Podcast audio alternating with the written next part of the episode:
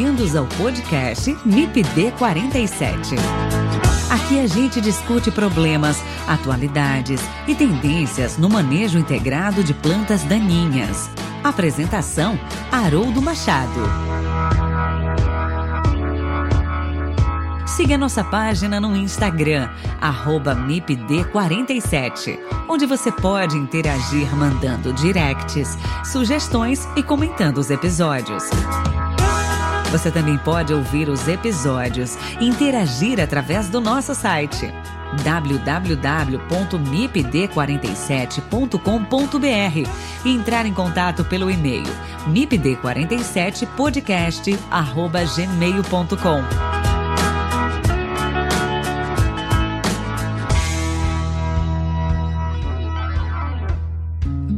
Olá, pessoal, tudo bem?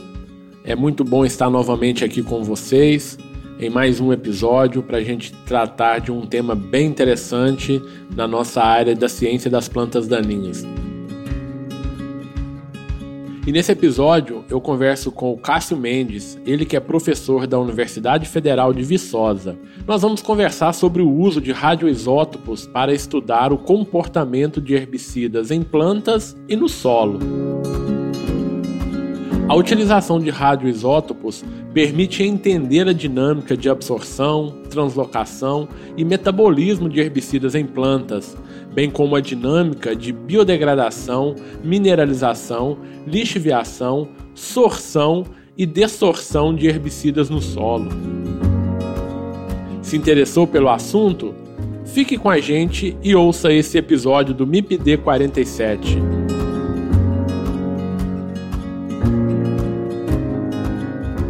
Olá, Cássio, tudo bem? Seja muito bem-vindo ao MIPD 47. É um prazer ter você aqui para batermos um papo bem legal sobre um tema muito interessante na área da experimentação com herbicidas. Olá, professor Haroldo. Muito obrigado pelo convite. Fico feliz em poder participar desse importante podcast do MIPD 47. Muito bem, Cássio. Sem as formalidades, por favor, tá, Cássio? Nós somos colegas aqui, sem o professor, vamos de, de uma maneira bem informal, bem, bem, bem bacana aqui, né, para a gente conversar aqui um pouquinho e levar um pouco de informações aqui para os nossos ouvintes, né, para os nossos agrônomos, estudantes e profissionais da área de ciências agrárias, né. Então é um assunto bem bacana que a gente vai tratar aqui hoje, mas não vou adiantar agora o assunto para os nossos ouvintes ouvintes, não. Antes da gente entrar diretamente no assunto, Cássio, queria que você se apresentasse para os nossos ouvintes, falasse um pouquinho quem é o Cássio, né? Para a gente conhecer você um pouco melhor. Ótimo, eu sou o Cássio Ferreira Mendes, eu sou engenheiro agrônomo formado pela Universidade do Estado do Mato Grosso, sou mato-grossense, tenho mestrado pela Universidade Federal de Viçosa, no campus de Rio Paranaíba, e meu doutorado pela Universidade de São Paulo, no Centro de Energia Nuclear na Agricultura, na cidade de Piracicaba, ali pertinho garrado né, na Exalc. E atualmente eu sou professor do Departamento de Agronomia, a antiga fitotecnia, aqui na Universidade Federal de Viçosa. Parte do meu doutorado também tenho feito na Universidade de Minnesota, nos Estados Unidos, no, no Departamento de, de Solos. Bacana, Cássio.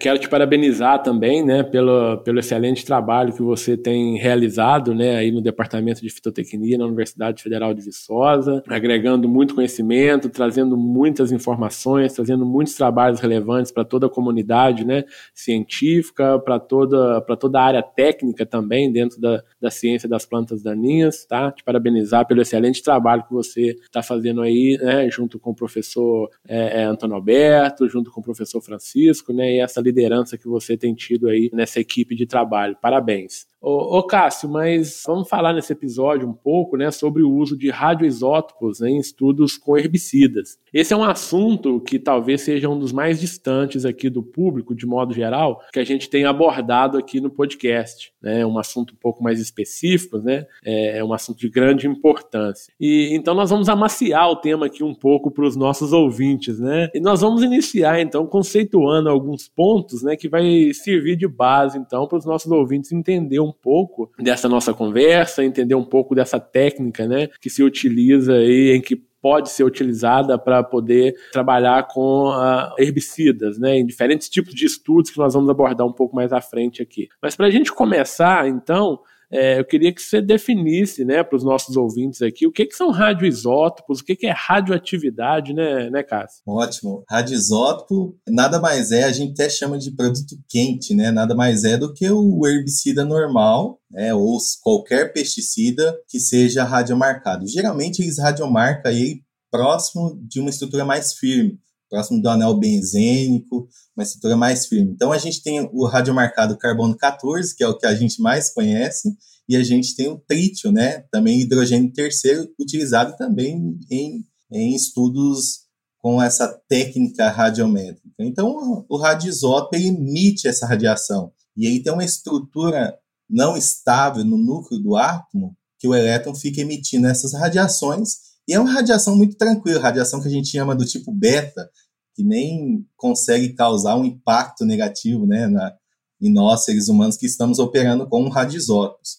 E aí, essa radioatividade, a gente consegue ler né, essa emissão de radiação, essa desintegração por minuto, a gente consegue ler essa radioatividade. Então, a gente avalia em Becquerel, que é o Sistema Internacional de Radioatividade, mas tem o Curie também, e é um Curie a unidade bastante utilizada. Isso é, é radioatividade e radioisótopos. Muito bem, Cássio. Você disse algo também aí que, que chama a atenção, né?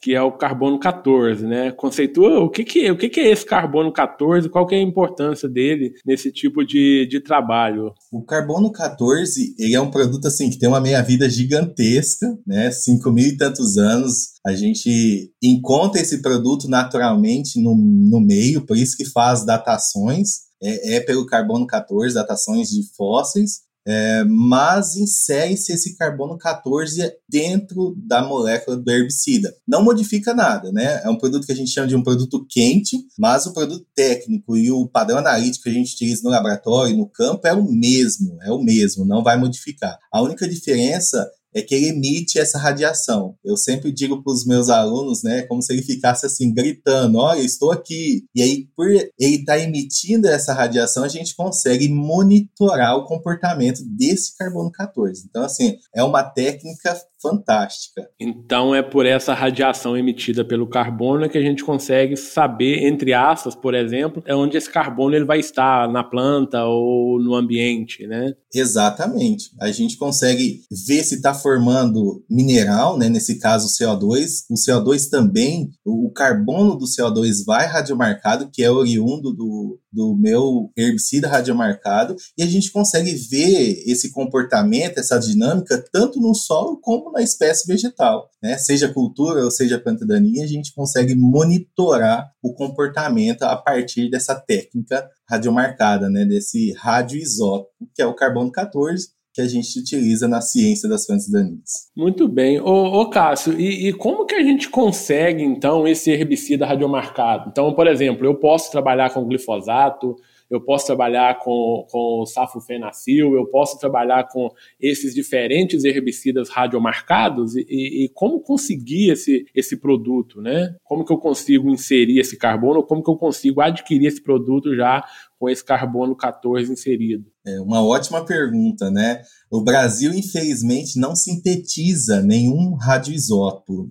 Isso eu estou falando para herbicida, né? A gente não tem uma síntese de, de radioisótopo pensando em herbicida e nos pesticidas no geral. Isso é feito em laboratório, então é comum a gente conseguir esses produtos pelas empresas, né? As empresas de pesticidas, a gente consegue adquirir esses produtos com eles, mas se sintetiza isso. Tem uma empresa muito grande na Hungria, né, em Budapeste, tem uma empresa muito grande também na Índia, então a gente precisa importar esses produtos. Então, acaba onerando o, o custo da pesquisa. Só para você ter uma ideia, comprei no meu, no meu doutorado junto com o meu orientador, né, meu ex-orientador, professor Valdemar Tornesiero, referência aí em radioisótopos aqui no Brasil. A gente comprou, custou em torno de uns 10 mil reais um único herbicida, né, que é o mesotrione. Então, além de custos de importação, acaba né, ficando alto o custo quando a gente está falando de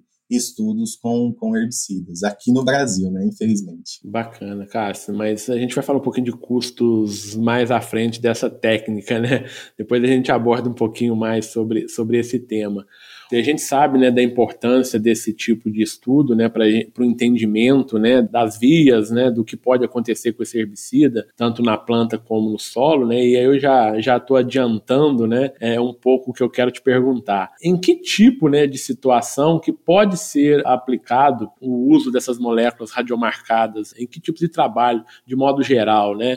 Depois a gente fala um pouquinho sobre a, a nossa área de, de plantas daninhas. Os estudos com radioisótopos a gente pode utilizar em diversas áreas, desde que a gente quer utilizar essas técnicas analíticas de quantificação de produto. Então, a partir do momento que você quer saber a dinâmica do produto, o comportamento dele, o destino desse produto, com radiomarcada a gente consegue entender e monitorar essa, essa dinâmica toda. Tá? Então, é uma técnica de quantificação, e assim como uma técnica cromatográfica que vai estar utilizando um produto frio, o radiomarcado, a única diferença é que ele é quente. E a gente consegue estar utilizando é, essa técnica, seja na parte animal, seja na parte ambiental, seja na parte agronômica, que é o nosso foco, né? resíduos em alimentos, a gente consegue monitorar esse comportamento todo. Então, é uma técnica fantástica. Bacana, bacana. E, e, aí eu já complemento, né? Você já pincelou aqui dentro da nossa área da agronomia, né? E eu vou especificar um pouco mais que é dentro da nossa área de plantas daninhas. Quais os tipos de trabalho, né, que eu posso utilizar essa técnica né, de radioisótopos para me entender um pouco mais sobre a dinâmica desses herbicidas. Dentro da ciência das plantas daninhas, é, esse produto é bastante utilizado e, e é também obrigatório para registro no Brasil. Olha que interessante, né? Na parte comportamental. Então, falei de degradação de produto, formação de mineral de produto, né, a mineralização dos herbicidas, a absorção, dessorção, é, o processo de lixiviação, mobilidade do produto, toda essa dinâmica comportamental do produto no solo, a gente utiliza os radiomarcados aqui, no nosso caso, o carbono 14. Então, a dinâmica do produto, seja lá qual for o nosso foco de pesquisa, a gente vai estar utilizando esses carbonos 14. Quando a gente fala de comportamento também dentro da espécie vegetal, né, isso dentro da tecnologia de aplicação, numa área você entende muito bem em relação a isso, a gente pode estar utilizando adjuvantes para observar o comportamento do produto, né? O aumento da absorção, da translocação, o metabolismo desse produto dentro da espécie, seja cultura, seja planta daninha. A gente também pode estar utilizando na remediação, né? Na fitorremediação. Então, contaminar solos, ambientes e fitorremediar com as espécies. Aí eu consigo monitorar o comportamento do produto.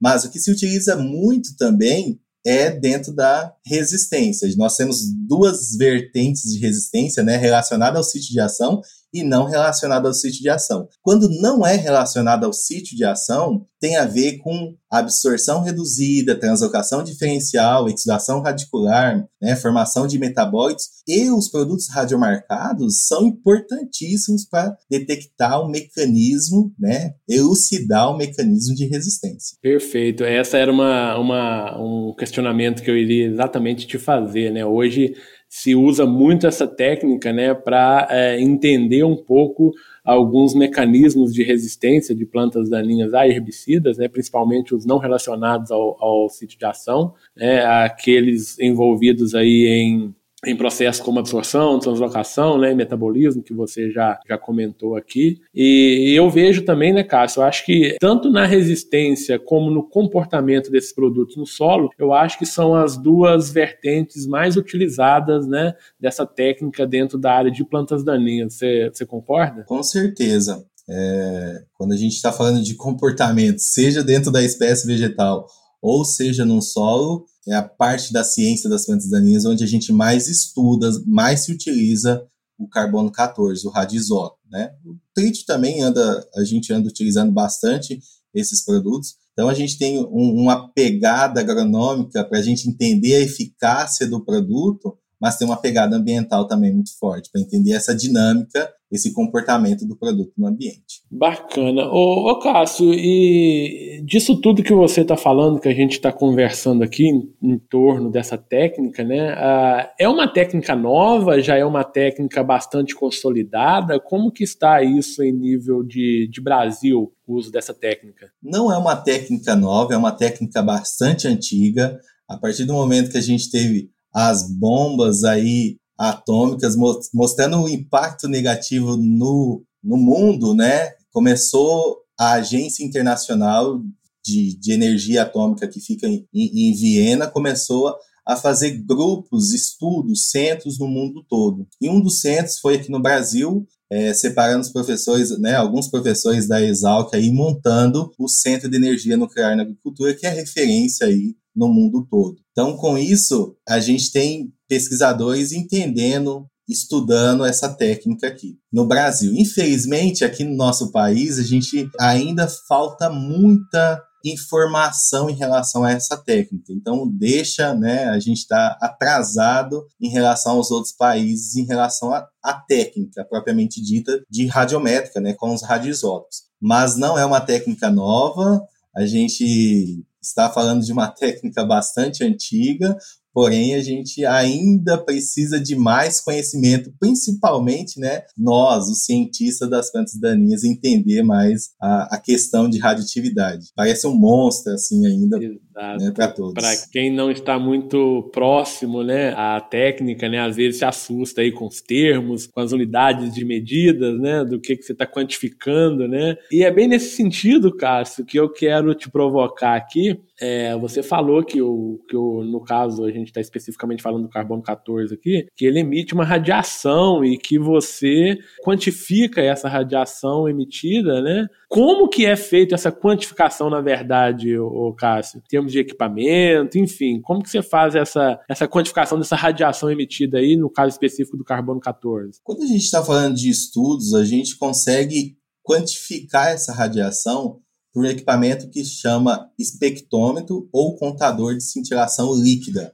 Então, toda a nossa amostra só é quantificada se isso tiver líquido. Então, a gente consegue avaliar quantificar isso e essa radioatividade em DPM a gente consegue transformar essa radioatividade em massa. Porque eu tenho uma atividade, todo produto quando, produ né, quando sintetiza, produz, ele tem uma atividade específica que é uma radioatividade por massa. Então, se eu, se eu conheço essa radioatividade por massa, eu consigo transformar para o nosso objetivo, né, encontrar a massa do herbicida. E isso a gente também consegue monitorar essa radioatividade no meio, porque radiação não é aquilo que a gente enxerga, que a gente sente cheiro, que a gente ouve, né? Então a gente tem um equipamento do tipo Geiger, pode estar aprisionado no, no corpo, né? Ou ele é portátil, a gente consegue passar na bancada e avaliar essas radioatividades. Então são equipamentos importantíssimos. Agora, amostras sólidas né? Quando a gente está falando de solo, de espécie vegetal, a gente precisa oxidar, queimar essas amostras. Então, eu preciso de um oxidador biológico, popularmente conhecido aí como oxidase. A gente queima a amostra, torna essa amostra em CO2 radiomarcado e vai ser aprisionada em uma solução cintiladora. A partir dessa solução cintiladora, a gente consegue quantificar no espectrômetro de cintilação líquida. Então, esses são os equipamentos que a gente quantifica. São importantíssimos porque a gente necessita deles para quantificar radia radiação e eles não precisam né, de necessidade tão grande de calibração, assim como os cromatógrafos precisam. Perfeito, Cássio. Bem bacana, né? Você está ouvindo o MIPD 47 com Haroldo Machado. Quando a gente compara isso com outras metodologias de detecção, né, por exemplo, de metodologias químicas de detecção, quais as vantagens teriam então esse método de quantificação ou de, de de estudo né, de, desse carbono, desse radioisótopo. Né? Essa técnica radiométrica é bastante importante e tem vantagens em relação às outras técnicas por conta da quantificação em baixos níveis, níveis aí de resíduo do herbicida. Então, como a gente consegue quantificar esses baixos níveis, é importantíssima. Além do que, nós conseguimos também avaliar o comportamento, fazer imagens por é, filmes de fósforo. Né? Então, a radiação emite essa radiação no filme, o filme como se captasse, né? Como se fosse antigamente uma revelação de uma imagem. Ele revela, tem uma autorradiografia. Então, a, a imagem diz muito, né? Mais que mil palavras, é assim o ditado, né? Então, a gente consegue é, ver o comportamento do produto. Então, essa técnica leva essa vantagem em relação às outras por conta dessa, desse caso específico. Então, é, isso pode ser uma medida quantitativa como qualitativa também, né, Cássio? Isso que você acabou de falar dessa técnica aí da, da do filme, né? A gente não está quantificando, mas a gente está qualificando, a gente está sabendo onde está o produto, não é isso? Exato, é uma técnica qualitativa. Ele até emite uma, uma intensidade de luminosidade, mas essa intensidade a gente não sabe ao certo o quanto de radiação que tem. Mas a gente sempre usa essas imagens né, qualitativas e a quantitativa a gente faz um contador de cintilação líquida. Então a gente consegue casar as duas informações, né? Eu tenho a imagem e a quantidade do produto naquela parte. E essa imagem ela fica muito visual, né? Então, nos trabalhos científicos, né, quando tem é, que tem essas imagens, a gente consegue perceber nitidamente onde está o produto, né? É, se está naquela parte que foi aplicada, se ele já translocou, é, enfim, a gente consegue perceber ou a gente consegue visualizar o movimento dessa molécula dentro da planta, né? Isso é algo muito bacana, é algo que chama muita atenção. Exato. Se a gente tem é, biótipos sensíveis e biótipos resistentes, e se o mecanismo de resistência for em relação a essa redução de absorção, por exemplo, a gente consegue ver que o produto absorveu menos no biótipo resistente. E é, é nítido isso. Ou uma translocação mais rápida para liberação pelo sistema radicular, a gente consegue enxergar isso também. E além do que, essa técnica é importante que você consegue, por cromatografia de camada delgada, que a gente chama de TLC, é, avaliar os possíveis metabólitos que estão radiomarcados também. Então, consigo ver esses picos cromatográficos dos metabólitos. Eu não quantifico, mas eu identifico a formação de metabólitos. Então, é importante técnica. Ô, ô Cássio, uma dúvida né, que me gerou aqui. Quando você fala nesse trabalho de, de translocação de herbicidas né, é, na planta, como saber se esse carbono ele realmente ele veio do herbicida ou ele veio de algum metabólito? É possível a gente identificar isso? É possível sim. Eu consigo identificar se o carbono 14 corresponde ao meu produto parental, que a gente chama, né? A partir da transformação são os metabólitos. O produto parental é radiomarcado, então em uma cromatografia de camada delgada eu consigo fazer a aplicação sem da minha amostra e do meu padrão analítico. Então eu tenho que ter esse padrão analítico. A partir do, do fator de retenção, que é a corrida que está tendo ali com o eluente, a gente consegue ver o pico cromatográfico do padrão analítico e comparar. Não, realmente aqui é o meu produto parental. Os cometas, que a gente chama que ficou para trás aí ou para frente, são os metabólitos. Agora, se você tiver os metabólitos radiomarcados também, e eu já trabalhei com metabólitos radiomarcados no carbono 14, aí você consegue determinar quem são os metabólitos. Porém, é muito comum a gente utilizar essa técnica associada à cromatografia. Então, com o detector de radioatividade na cromatografia, você consegue identificar também os metabólitos formados do a partir do teu produto parental. Bacana, Cássio, muito bacana mesmo. Qualquer laboratório, qualquer pesquisador pode trabalhar usando essa técnica? Esse é um impasse gigantesco que nós temos, né? Somos cientistas das plantas daninhas, entendemos tudo sobre herbicida, ou quase tudo, né? Mas não podemos trabalhar com os radiomarcados. Por quê? Existe a CENEM, ou QENEM, né? Comissão Nacional de Energia é, nuclear aqui no Brasil, que ela vai te dar um, um, um, registro. Então, você tem que solicitar esse registro. E a partir do momento que você tem um registro, o pesquisador e o laboratório, aí sim vocês podem trabalhar com radiomarcados. Então, enquanto não, não tem esse registro, a gente não consegue estar tá atuando nessa área com radiomarcado, mesmo entendendo de herbicida. E para se ter esse registro, Cássio, é, é complexo, é complicado? Exato. Aqui no Brasil, nós precisamos fazer um curso de radioatividade, então, Sena oferece esse curso, você pode fazer um curso no exterior também, e aí você, a partir do momento que tem esse curso de radioatividade, ou tem trabalhos com materiais radioativos, seja no Brasil ou seja fora, você prova para a CENEM que você tem habilidade para trabalhar com radiomarcado. A partir desse momento, você consegue o registro, mas o registro sempre é associado a um laboratório. Então, o laboratório também tem que ser credenciado. Logo, nós, universidades ou empresas, tem que ter um, um laboratório específico para gerenciamento do rejeito radioativo. Ô, ô Cássio, mas por que todo esse cuidado né, que se tem com o uso dessa técnica, então, com a liberação de laboratórios, né, com o treinamento do pesquisador para trabalhar com essa técnica? É importante todo esse treinamento porque a gente precisa entender como que é a, o impacto que esse produto pode causar. É, eu lembro quando eu fui para os Estados Unidos, tive que fazer um treinamento pelo SDA para depois entrar no laboratório né, de radiomarcado na Universidade de, de Minnesota. Então, aqui no Brasil também, a gente precisa entender isso.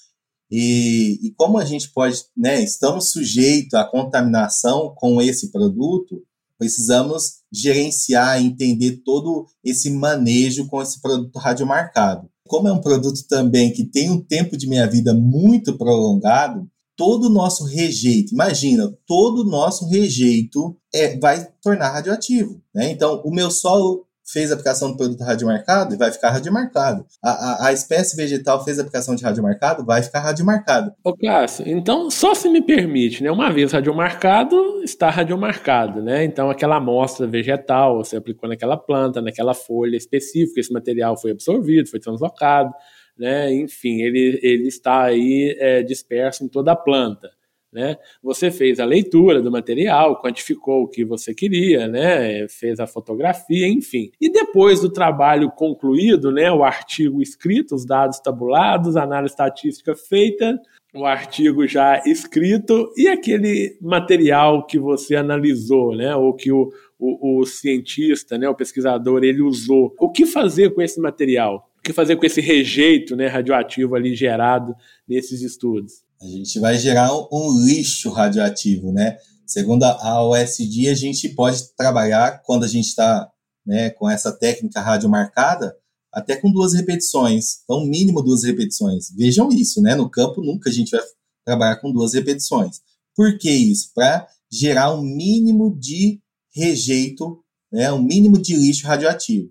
Então, todo o é, não só né, o solo, a, a espécie vegetal, é, as luvas, ponteiras, todo o material que você utilizou aí no laboratório vai ser radioativo. Então, esse lixo radioativo tem que ser gerenciado e gerenciado por pessoas que entendam de radioatividade. Por isso que é necessário a universidade não ter só um laboratório credenciado, mas ter uma equipe responsável por todo o lixo radioativo e eles vão monitorar essa radioatividade. A partir do momento que a radioatividade caiu, está em níveis, né, traços baixos, aí sim pode ser descartado de uma forma correta, né, no lixo comum, vamos dizer assim. Bacana, Cássio.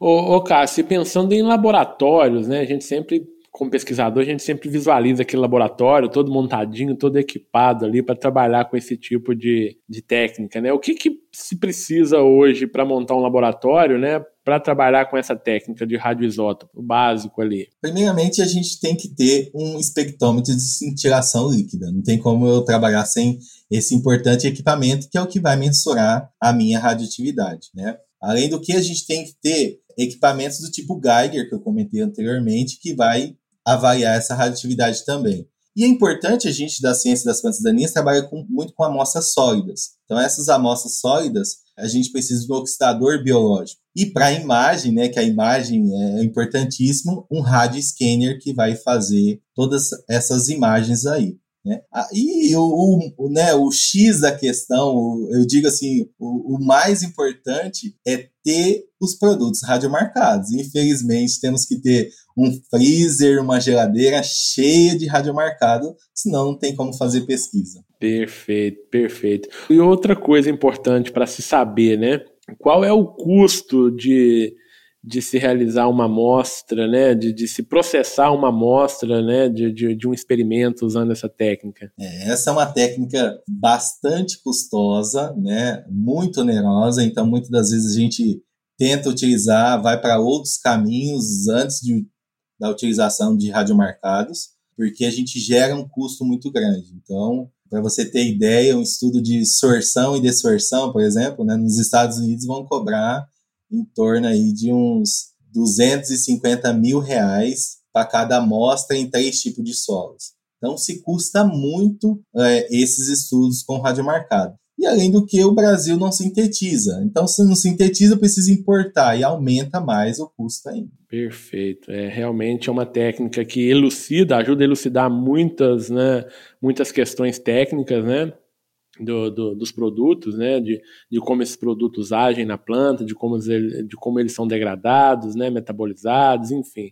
Mas tem um custo, né, são trabalhos extremamente relevantes, né, que precisa ter, então, pessoas treinadas, né, habilitadas para esse tipo de trabalho. E isso gera também um passivo, né, que precisa ser muito bem tratado, isso depois da, da experimentação, né, mas realmente é uma técnica muito bacana. Cássio, estamos chegando aqui ao final do nosso bate-papo, né, tudo que é bom passa muito rápido, tá? Foi muito, muito, muito prazeroso, né, e acaba rápido.